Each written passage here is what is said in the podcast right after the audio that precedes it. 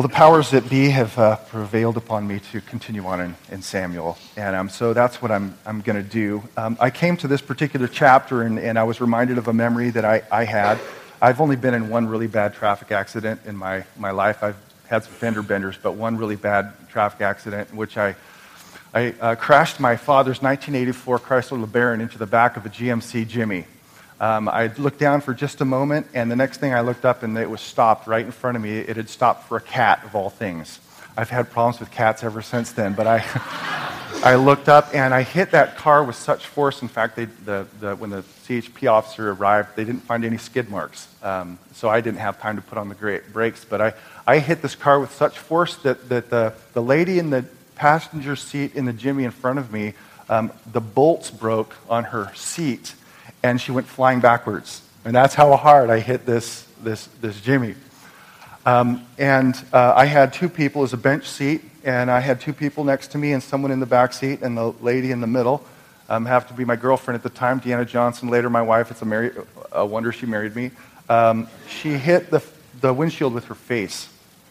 The other two walked away with just minor injuries, a knee, hand injury.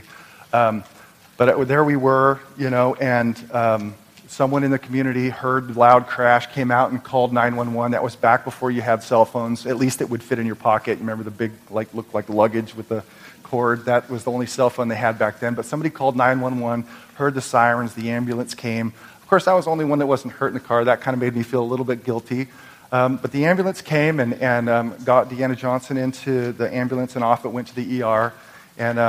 And that part was, I was glad she was okay, she was alive, she was trucked off to a place that would be able to take care of her and find out what was wrong. My next greatest concern was, what would my dad say to me? This was in our hometown where I had the wreck. They say you crash your car typically right just miles from home. Well, that's where I crashed the car. I was thinking to myself, what's my dad going to say when he gets here and finds out that his Chrysler is completely totaled? Would he be mad at me, upset at me? Because I can remember him more than a dozen times telling me, "Danny, you drive way too close to the cars in front of you." Did I listen? No, I didn't listen. I followed too close. So I was thinking maybe he would say, "I told you so." Well, my dad drove up in his pickup, and he got out of the car, and he rushed over, and I said something like, "Dad, I'm sorry I totaled your car." And he just looked at me, and I'll never forget what he said. He said, "You know what? The car's replaceable, but you guys aren't. I'm just glad you're okay." And in that moment, it said volumes to me, because what it said to me is that he valued us over his car. Later, months later, he told me, he says, it was about time to take that thing and put it down, the Chrysler.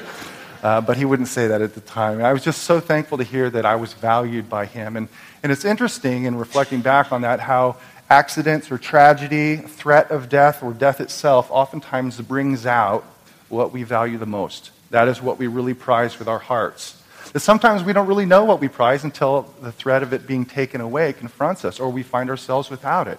Then we realize in those moments just how important it is to us. It is this tragedy, threat of death, accidents oftentimes have a way of revealing what we value and prize the most. Now, when we ended 1 Samuel, we ended it in tragedy. The death of Israel's king, King Saul. His 3 sons, Jonathan and the other 2, dead. The armies of Israel are strewn about dead on the hills of Gilboa. And the people of Israel, that is the people in the north, the civilians living in towns and villages, flee as refugees because the Philistines have marched in. So by the time you end 1 Samuel, it's just like Israel is in ruins. It'd be like us realizing that not only the president was dead, but half the Senate and his chief of staff and half the United States Army is just completely wiped out. There'd be just a massive sense of tragedy, of crisis. You can imagine the heaviness of heart. Well, 2 Samuel chapter 1 picks up right where that tragedy leaves off. As I said last week, this is really intended to be seen and read as one book, 1 and 2 Samuel, just 2 acts of the same book. And here we see, or read, for the first time, how David responds, hearing about the tragic death of the king, his sons, and the armies of Israel. And out of this tragedy, and in particular his response to the tragedy, we see something emerge from his heart, what he prizes and what he values most. We get an expression of what's within. And it's something that I think is deeply challenging. At least it's challenging to me, and I pray it's challenging for you as well. But first, a negative example, because the story really starts out with, in terms of response to the tragedy, it starts out with a negative example of someone who responds in an ungodly and greedy way. I'm going to read with you, beginning in chapter 1, verse 1, where we pick up the story, where it says, "After the death of Saul, when David had returned from striking down the Amalekites, David remained 2 days in Ziklag. And on the third day, behold, a man came from Saul's camp with his clothes torn and dirt on his head." Those were ancient ways of showing, kind of as Dan alluded to earlier, of showing mourning in a visible way, tearing your clothes and putting dirt on your face. And when he came to David, he fell to the ground and paid homage. David said to him, "Where do you come from?" And he said to him, "I have escaped from the camp of Israel." And David said to him, "How did it go? Tell me." And he answered, "The people fled from the battle, and also many of the people have fallen and are dead. And Saul and his son Jonathan are also dead." Then David said to the young man who told him, "How do you know that Saul and his son Jonathan are dead?" And the young man who told him said, "By chance, I happened to be on Mount Gilboa, and there was Saul leaning on his spear. And behold, the chariots and the horsemen were close upon him.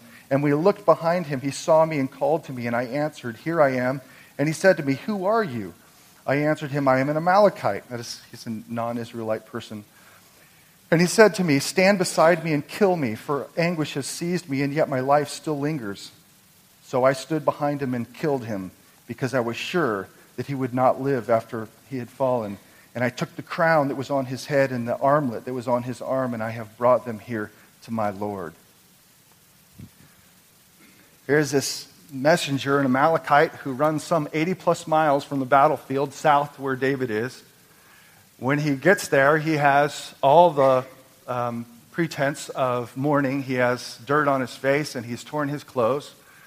He brings the royal crown and this armlet to David, and he confesses to euthanizing Israel's first king, that is, putting him to death on the battlefield. And if you read the two accounts, the Amalekite's account here of what he says happened and the actual account of what we saw last week in 1 Samuel 31, you'll realize that there are some discrepancies, which would lead me to believe, and many to believe, that the account here is a lie. That is, we're told in the recorded account of 1 Samuel chapter 31 that Saul actually fell on his spear, whereas he tells him here that he was leaning on his spear. Moreover, back in chapter 31 of 1 Samuel, we learn that his armor-bearer doesn't take his own life until after he sees Saul is dead. His armor-bearer, his protector, would not in any way, shape, or form allow Saul to be killed by an Amalekite, a foreigner, while he's still alive. Again, suggesting that the version here that the Amalekite brings to David is nothing but pretense and lie. So he looks the part. He looks like he's grieving. He comes to him. He tells a story, and then presents him with the crown and an armlet of Saul. Now, it doesn't take a brain scientist or a brain surgeon, rocket scientist, brain surgeon, to figure out kind of what's going on here. This is what you call an opportunity to get ahead. Apparently, this Amalekite was on the battlefield, found Saul's body dead, and saw an opportunity to sully favor with the future king, King David. And so he runs, he takes the crown and the armlet, he actually confesses to killing David's enemy, that is King Saul, and presents the crown. That is, he sees this as an opportunity to get ahead, this tragedy. Now, if David was any other man, that is a fleshly man, not a man of faith, then perhaps he might have, this particular messenger, might have scored. He might have been given a cabinet position or at least some money or some kind of a reward for killing David's enemy. And David refers to Saul as an enemy in a number of Psalms, bringing him the crown and the armlet of King Saul. But as you well know, David has a really high view of the crown and of God's anointed, so much so that he would never raise his hand against the anointed, which means what this messenger did was indeed a big no-no in David's book. And David responds in a way that is not fleshly, but rather shows his high regard for God's king. And this is how David responds to this messenger who claims to have taken the life of Israel's first king. Verse 13 says, "And David said to the young man who told him, 'Where do you come from?' And he answered, 'I am the son of a sojourner, an Amalekite.' And David said to him, 'How is it you were not afraid to put out your hand to destroy the Lord's anointed?'" David was afraid to do it. His armor bearer was afraid to do it. But here's this Amalekite who has no fear of God's king. Then David called one of the young men and said, "Go execute him." And he struck him down that he died. David executed this man who was kind of a would-be brown-noser trying to get ahead. David didn't quite respond as the Amalekite thought, not with reward, but with execution. By the way, just as a side note, David didn't really know what happened on the battlefield. We're privy to 1 Samuel 31, so by all accounts, David thought he was telling the truth and executed him for killing the life of Israel's first king. It's interesting to me also that there is this contrast that I think we're intended to pick up on that I think offers us a lesson. Here is an Amalekite who sees an opportunity amidst the tragedy and death to get ahead. And he kind of takes matters into his own hands, and he grabs the crown and armlet, thinking that he'll get ahead. Contrast to David, who repeatedly refuses to take matters into his own hand and reach for the throne himself. He just is a man who continues to live his life as best as he can in faith, trusting that the Lord and the Lord Him alone will be the one who places the crown on his head. That is to couch David's life and his approach in the words of the Apostle Paul. David did not consider equality with Saul something to be grabbed after, but rather humbled himself and waited, and through suffering was granted the crown by God's hand. Now that should sound a little bit familiar. Just goes to show, and this will be a theme we come back to again and again, is that we do not, as God's people, have to force our way into God's kingdom purposes in our lives, any more than David had to force his way to kingship. Rather, what we do is we live day by day in faith, trusting the Lord, and we act and serve faithfully, trusting in the Lord wherever he's placed us, knowing that he's going to be the one who moves our lives at the right time toward his appointed purpose in our lives. But he's the one who moves us. We don't have to force our way as the Amalekite did. As David didn't believe in the belief that God helps those who help themselves. That is a heretical lie, according to the Bible, that God helps those who help themselves. Rather, David believed that God helps those who trust in his steadfast love and wait in faith for him to act. That's an important lesson for all of us to get our minds and hearts around. God's the one who moves us. We're just called to trust and walk each day in faith. Now, the Amalekite was a negative example of how to respond in tragedy. He sees it an opportunity to promote or gain personal reward. How does David respond? And this is the godly part. We find that David responds in many respects in a surprising way if you take the time to think about it. We read in verse 11, it says, "Then David, after he hears the report that Jonathan and Saul are dead, and he has the crown and the armlet to prove that in fact some of the words were true, that they are dead." It says, "Then David took hold of his clothes and tore them, and so did all the men who were with him. And they mourned and wept and fasted until evening for Saul and for Jonathan his son and for the people of the Lord and for the house of Israel, because they had fallen by the sword." That is, David laments, he mourns. Now, again, if maybe you're used to reading this, or maybe it doesn't strike you because it's words on a page. But Saul had been somebody who had systematically and repeatedly tried to kill David and his men. That is, Saul was seen as and proved himself to be an enemy to David. And yet here we find David, not gloating, he's not rejoicing, and certainly he's not celebrating. Nobody's clinking wine glasses or champagne glasses or killing the fatted calf. It's precisely the opposite. David's enemy has died, and he refers to him multiple times in this chapter. Saul, Saul, Saul, the first king. He's mourning and lamenting for him. That itself is a surprising display of what's in David's heart, and mourning is an expression of love, care, concern, value, importance. Not only does David mourn himself and lead his men in a time of mourning and tearing their clothes and fasting, because they genuinely and sincerely are sorrowful over this great tragedy, not only with Saul, but his sons, and of course the armies of Israel are strewn about, as I said, on the hills of Gilboa. But he actually goes so far as to call the people of Judah to mourn.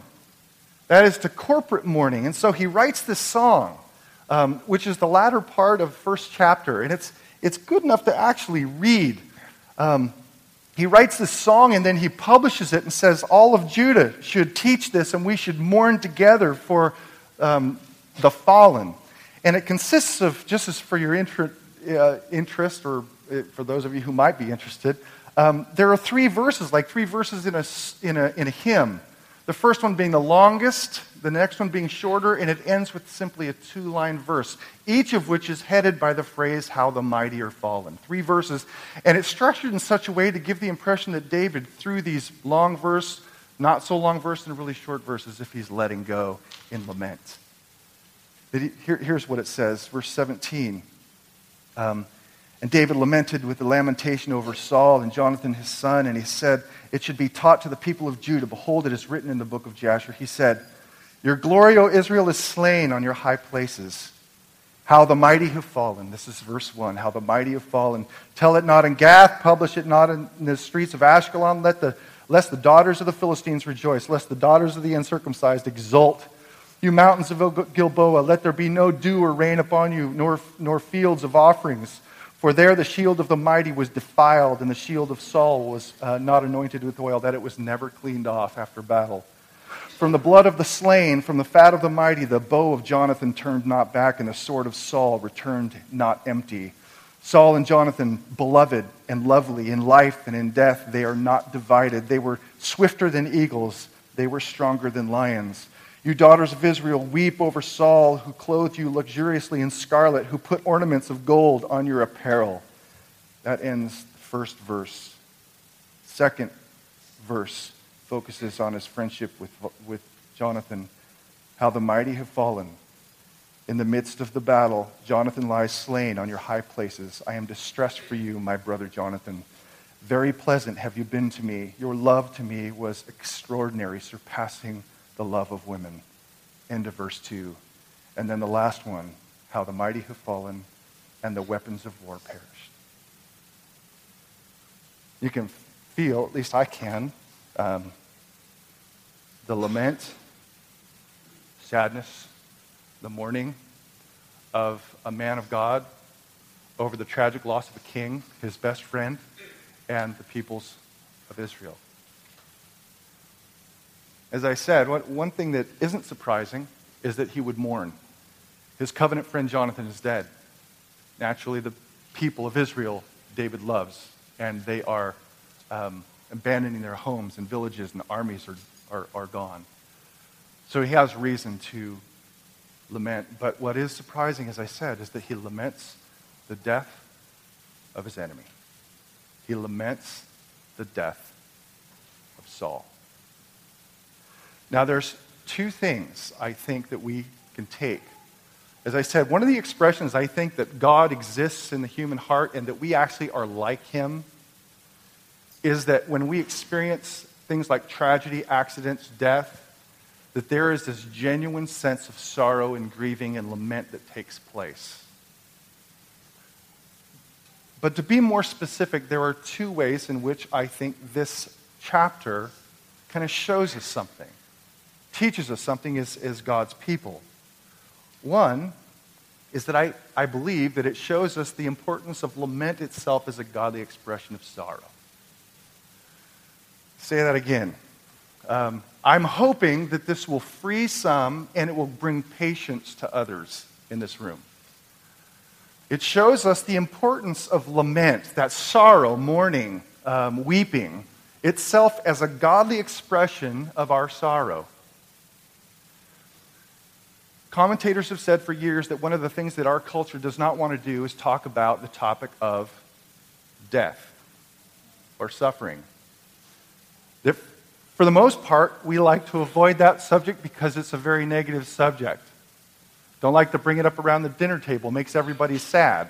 We're preoccupied with happiness and with joyfulness, detached from death, sickness, and suffering. And even when we do talk about death, at least as the way it's presented to us in the news, I mean, think about this for a moment. You know, you see one little soundbite on the news where it says, 100 people perish in Syria as a result of the clashes. And the very next soundbite is, by the way, blue whales are now are breeding off the coast of Chile. It's like, so not 100 people die and then blue whales are mating next to each other? The death next to the trivia, and it trivializes the whole thing. And even in our culture as a church, I'm speaking broadly as a church at large, there's not a lot of tolerance for prolonged mourning, lamenting, and sadness over destruction, over death, over loss of loved ones. That is, we like people to be happy because when they're happy, we're happy. And when they're unhappy, then we're not quite as happy. So we find ourselves in the happiness police business going, well, what's wrong? You need to be a little more happy. Don't you know Romans 8:28, that all things work together for good to those who love God and are called according to his purpose? Cheer up. Now that verse is indeed true. But a truth untimely said or without sensitivity and empathy can be more damaging than helpful. Perhaps at that particular moment, it would be better to do what Jesus did in Bethany and just weep with those who weep. And recognize there's legitimate sorrow of heart and to join in, that there is a time for weeping and mourning. And sometimes it's going to go on months, sometimes it's going to go on years. A close sister who takes her own life, or a father who dies suddenly of a heart attack. And people find themselves grieving and lamenting. What are they supposed to do with that? Is it okay to come to church and cry through worship? Or are the happiness police next to you going to say, hey, what's wrong? You should be happy. This statement caught me, and I think it's true. And I'm just hoping that this creates some conversations after service or maybe around your table and maybe some understanding as to the importance of lament. An entire chapter, at least half a chapter, is poured out in lament and mourning. Christopher Wright writes, I feel that the language of lament is seriously neglected in the church. Many Christians seem to feel that somehow it can't be right to complain to God in the context of corporate worship when we should all feel happy. There is an implicit pressure to stifle our real feelings because we are urged, and this next part's well stated, we are urged by the pious merchants of emotional denial. Pious merchants of deny the fact that you're feeling sad or you're feeling unhappy over the circumstances you're in, that we ought to have, quote-unquote, faith, as if the moaning psalmist didn't have faith. So we end up giving external voice to pretended emotions, and we do not really feel, while hiding the real emotions we are struggling with deep inside. Going to worship can become an exercise in pretense and concealment, neither of which can possibly be conducive for a real encounter with God. God doesn't want you, when you come to him, to pretend to be one thing when you're another thing. That there is a place, and a big place, within God's people, in our interpersonal relationships and in worship, to express and feel the range of emotions that we feel and experience day to day. And to recognize there is a place for this lament and this anguish and sometimes even a complaint. How long, O Lord, are you going to put up with this? That it's not always supposed to be positive and happy-go-lucky on a Sunday morning. He's basically saying that it would be inappropriate, incongruent on the Sunday after 9/11 to sing the happy song. It would be fundamentally incongruent to have a happy-go-lucky speech or preach a message with happy-go-lucky prayers along with, I've got the joy, joy, joy, joy down in my heart, when children have been slain in a public school next door. But to be able to mourn and lament and have songs of expression and prayers of expression of that lament, that this is a broken, jacked-up world we live in. And it hurts. And there are people in this room that feel that way, and maybe they don't feel the freedom to just say, you know, this is a hard season of my life, and I'm trusting the Lord. That's about it right now.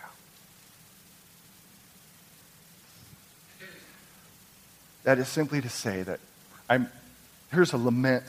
One of the things that this does is it shows us that God not only calls us, but he frees us and invites us to pour out our hearts to him. Do you know that there are more psalms of anguish, complaint, and lament in the whole book of 150 psalms, which is the worship book of the Old Testament? There are more psalms of anguish and complaint and lament than there are psalms of joy. There's an entire book called the Book of Lamentations, which is a lament. So, again, part of this is just being freed by the Word of God itself to recognize there's a place for it, and also patience on the part of those who might be going through a season of wonder and delight, and everything's good and your health is good, to really be patient and just say, I understand, and I'm going to pray for you, and I will weep with you, and I'm not going to tell you, get over it. Well, that's, I think, one thing this teaches us is the importance of lament as a biblical expression of our heart when we experience those kinds of tragedies, as David did. But there is also one more thing that it teaches us that's an even, I think, more deep lesson for us, and that is that it shows us what a heart after God looks like amidst tragedy. It shows us what a heart after God looks like amidst tragedy. Especially when it comes not only to your friends and those you love, but even somebody who has tried to injure you. David's response to the news of the death of Saul, his persecutor, is that his heart mourns, which, as I said, is an expression of his love and care for Saul, despite the fact that he is David's enemy. There is something intrinsically godlike when someone mourns over the death of an enemy. God himself declares to us, Ezekiel chapter 33, verse 11. He says, as I live, declares the Lord, I do not have or take pleasure in the death of the wicked. God himself does not take delight in the death of those who don't believe in him. And we would do really well to remember the son of David.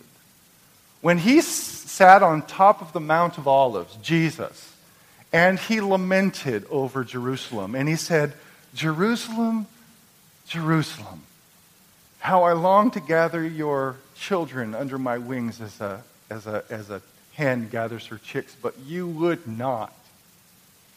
The Son of God himself, Jesus, the Christ, the Messiah, the King, weeps and laments over the very city that would persecute, torture, and crucify him.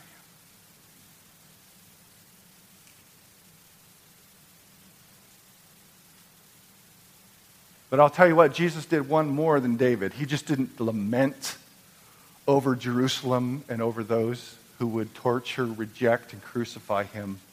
But in fact, he would die for his enemies. Because that's the heart of the Lord in the Bible. He doesn't just lament. Jesus offers his life as a sacrifice for hardened, proud, self-righteous sinners like the Apostle Paul and like you and like me. That's the heart of the Lord, a heart of the Lord that weeps over what is broken, over what is being destroyed, over what is lost. And the sector of the church that you see from time to time that has this kind of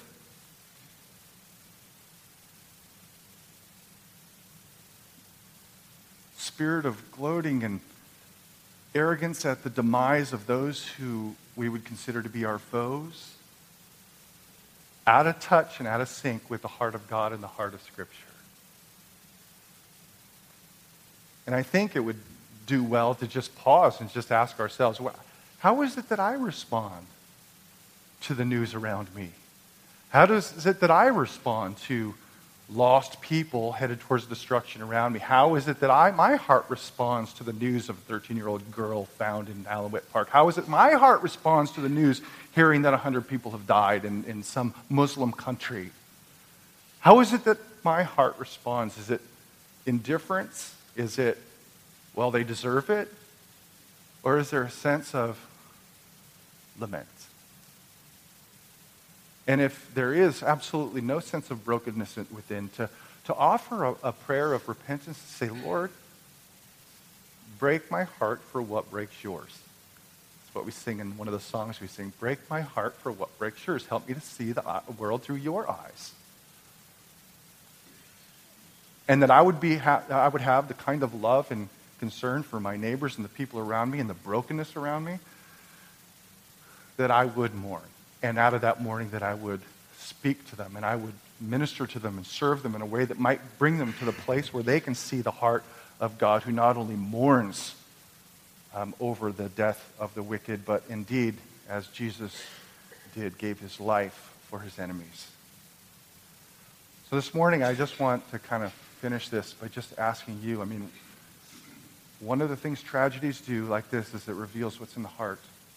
And where is your heart, and how is your heart in relation to those who are broken around you, those who are lost around you? Just take a moment with me and just ask the Lord, Lord, am I a person who is like Jesus said when he said, blessed are those who mourn? On the day of redemption, the day of resurrection, we shall be comforted. And just ask the Lord to give you his eyes and his heart for the world around you. As we see expressed in the life of David, a man after God's own heart.